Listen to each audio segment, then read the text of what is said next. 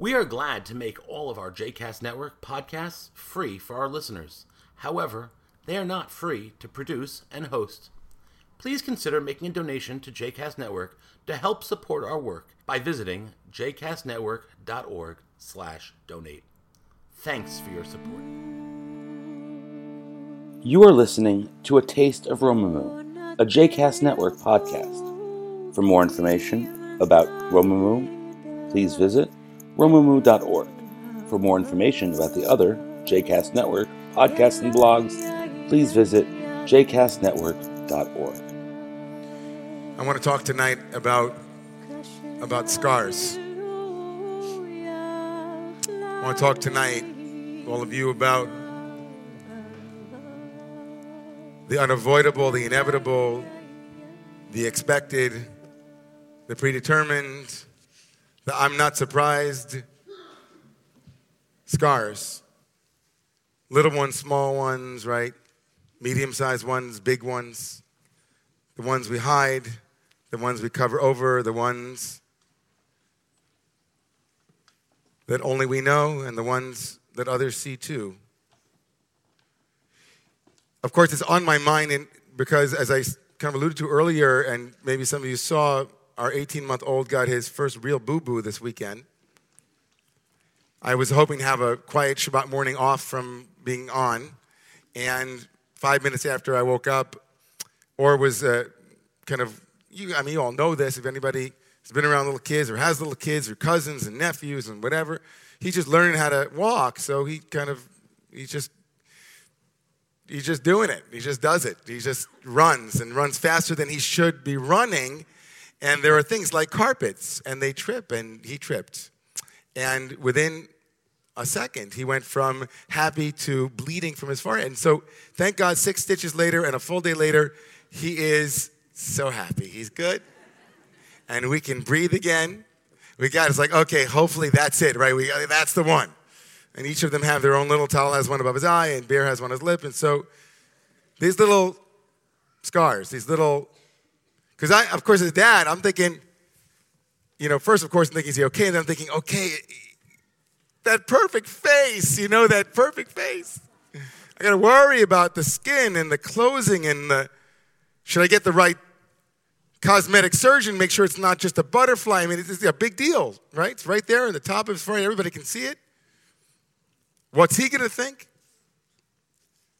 Those little moments, those wounds, which are inevitable, and they happen, of course, as children, and how they are handled in the moment is so precarious, right? I mean, one of the most amazingly heavy things as a parent is recognizing, as I did when I was very young, and then in my 20s, certainly when I had an awakening about the drama of the gifted child and the drama of what childhood is for us. That original title by Alice Miller was Prisoners of Childhood. The power of our childhood to impact who we are in the present moment. And as a young man, a young adult, thinking about all of the antecedents that went into my moment to moment, all of the therapy, all of the mm. And then there you are as a parent, right? And you're thinking each and every one of these moments might be you know, coming out of the trust fund on, on the couch somewhere, right? Every single moment, the gravitas, the intensity of what it is to be a parent, and how your choices and your reactions and how we are with this tabula rasa, with this empty slate, can set this child up for success, for happiness, for satisfaction, for an alignment with the world that is healthy and well adjusted, or the opposite, God forbid. And so it is intense to be a parent and how we handle, how we, we, we, how we nourish, and how we heal the inevitable small and big traumas of a childhood, not the ones that are inflicted, but the ones that we have no control over. We bring our past with us. And as Faulkner wrote, there is no past, right? The past never dies. We bring it with us to some degree, in some shape or another. And if there is something true that we have experienced in our own lives and we have seen out in the world, the things that are unresolved in the past don't go away. We can't just sweep it under a rug, imagining at one point it'll just work itself out. Those small moments where trauma is handled either poorly or well, where a wound is either bandaged correctly on every level or botched. has a deep impact on us individually, socially, culturally, nationally, globally. We ooze the secrets that seep from lives and past that have not been well met. We ooze those seeping secrets from every pore of our lives, from our families, from our work, from our relationships. We didn't need Freud to teach us that, and you don't need me to remind you of that. But it's on my mind and heart. And so I want to I want to ask the Torah to give me some wisdom here. Because the Torah tomorrow morning is going to tell us about a man who knew a thing or two about scars.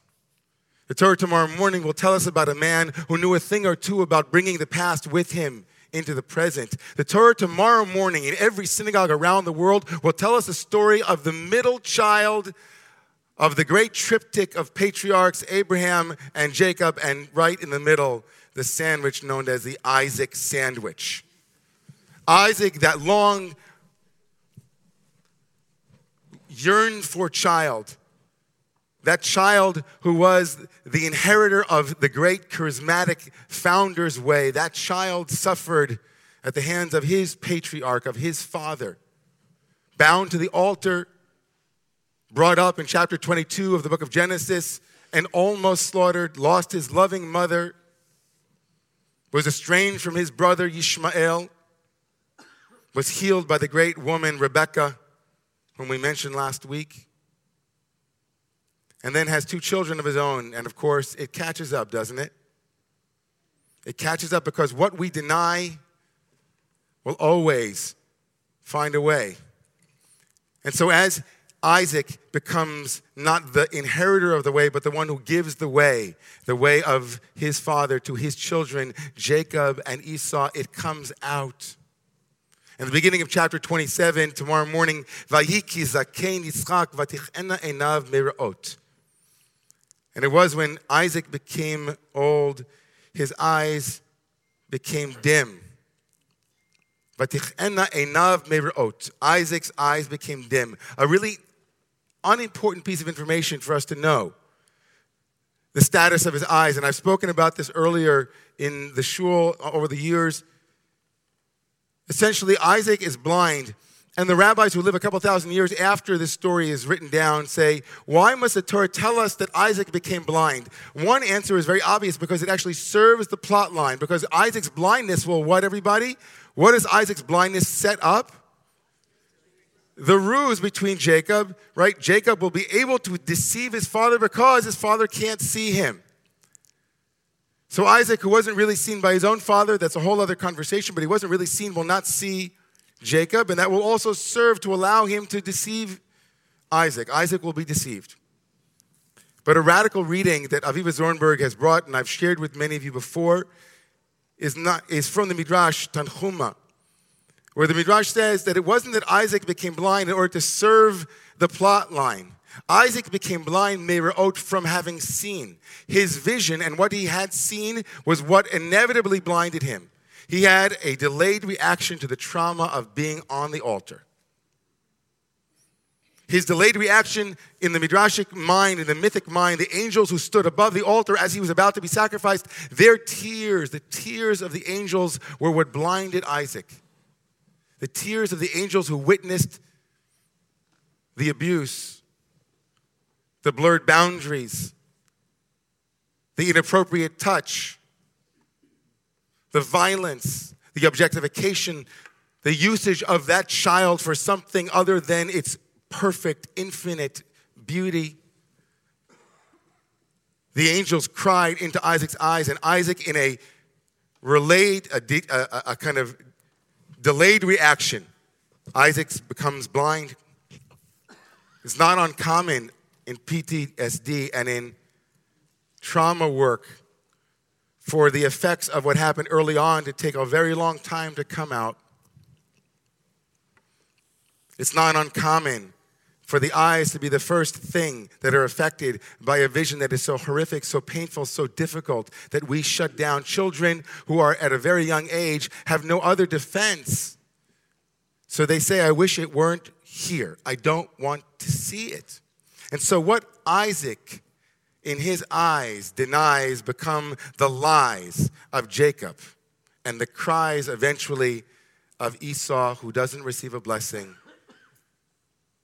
That denial here becomes the lie here. That deny in the eye becomes the lie and the cry. They are intimately and intricately interwoven, and the Torah wants us to know that tomorrow morning in order for us to know a way out. And the way out is the way of truth. The way out, the Torah wants us to know, is that nothing heals till it becomes what it is. Nothing heals till it becomes what it is. Nothing heals till it becomes what it is. Nothing transforms until it is what it is. And apply that in your life. Apply that in this country. How horribly painful it is to see week after week after week people coming out and telling stories that nobody here is that surprised by, but that finally someone is saying it out loud. That heals. There's a part of me that wants to say it each time it happens. I want to say, oh, it's so painful to watch, but it's so necessary to happen. To say the truth. We are told in our tradition over and over again that God's signature is truth. To speak the truth is in that moment to be like God, to say it as it is, no BS. So here we are. Here we are at this pivotal moment where sanctuary is what is at the heart of this question. Where is it safe to tell the truth? Where can we make it safe for others to tell the truth of their experience? And where can we ourselves find and locate within ourselves the ability to be honest with ourselves about what it is that we need to say, that we haven't said, that we've never allowed ourselves to know in a new way? Isaac tomorrow morning is a cautionary tale for each and every one of us. And in a deep reading of a Hasidic master who said, you know, when the Bible says that God visits the sins of the father onto the sons for generations, one Hasidic master said, that's great. That's great. The sins of the father onto the son for generations, that's great. Yes, he said, because when it comes down through the generations, each one can say, it's my turn now to fix it. The buck will stop with me, in my family, in my relationship, in my workplace, in my society, in my culture. It won't go past me. I will stand in the breach for what's true, for what's honest, for what's safe, for what's accurate. I will make it safe for us to heal the lies and the, the denies. It's so alive for me. Obviously, you can feel it in my body. I'm, I'm speaking it from a deep place with all of you. I'm speaking in a deep, deep place because every time I read Isaac's story, I feel my own story. Every time I read Isaac's story, I think about my own childhood and the things that I brought with me that had to be healed for me to become the person I am today. The legitimate suffering that Carl Jung spoke about, that all coming to consciousness can't be without suffering. Suffering is inevitable. But we can go through it, not around it. We go through it. We follow the lead of great people like Colin Kaepernick, who are willing to kneel for the truth. We follow the lead of these women who are standing up and standing out and speaking the truth and holding people accountable for these egregious, egregious, immoral acts. We hold our leaders to these truths, regardless of where they are, that power has responsibilities. These are all great moments for our country. They're shameful moments, but there's healing here. It's deeply personal for me because at this moment in the Jewish community, a community that is invested millions of dollars in creating safe sanctuary spaces free, free from terrorism and, God forbid, anybody who is in the boycott, divest, sanctions movement. These institutions have not yet even signed on to sanctuary pledges that would ensure that immigrants and others would be safe in their homes. These institutions that haven't yet ensured that children are safe in their institutions by having done trainings to identify and heal We got to rise to this moment because it's here and it's true. So, what are we going to do? Hide? Deny that it's not here in our own hearts and in our own communities? No. That's not my way. I don't think that's your way. We've got to have the courage to go through. We have to have the courage to speak. We have to have the courage to not look aside and not allow our eyes to be blinded by the tears of angels who rise above and say, We can do better. One rabbi once said, I'm only human is the greatest alibi.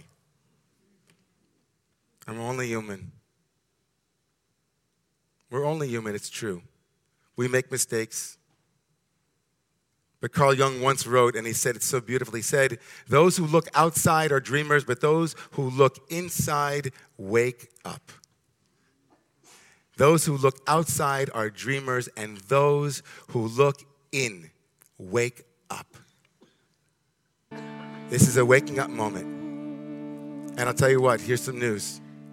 All of you are up for it. You wouldn't be here tonight if you weren't. You wouldn't resonate with the truth of these words on some level if you weren't. Each of us has work to do. Each of us has a contribution to make. Each of us can bring a little bit more light into the worlds and the small circles that we live in. Let's be honest. Let's be true. Let's make it safe. The buck stops here.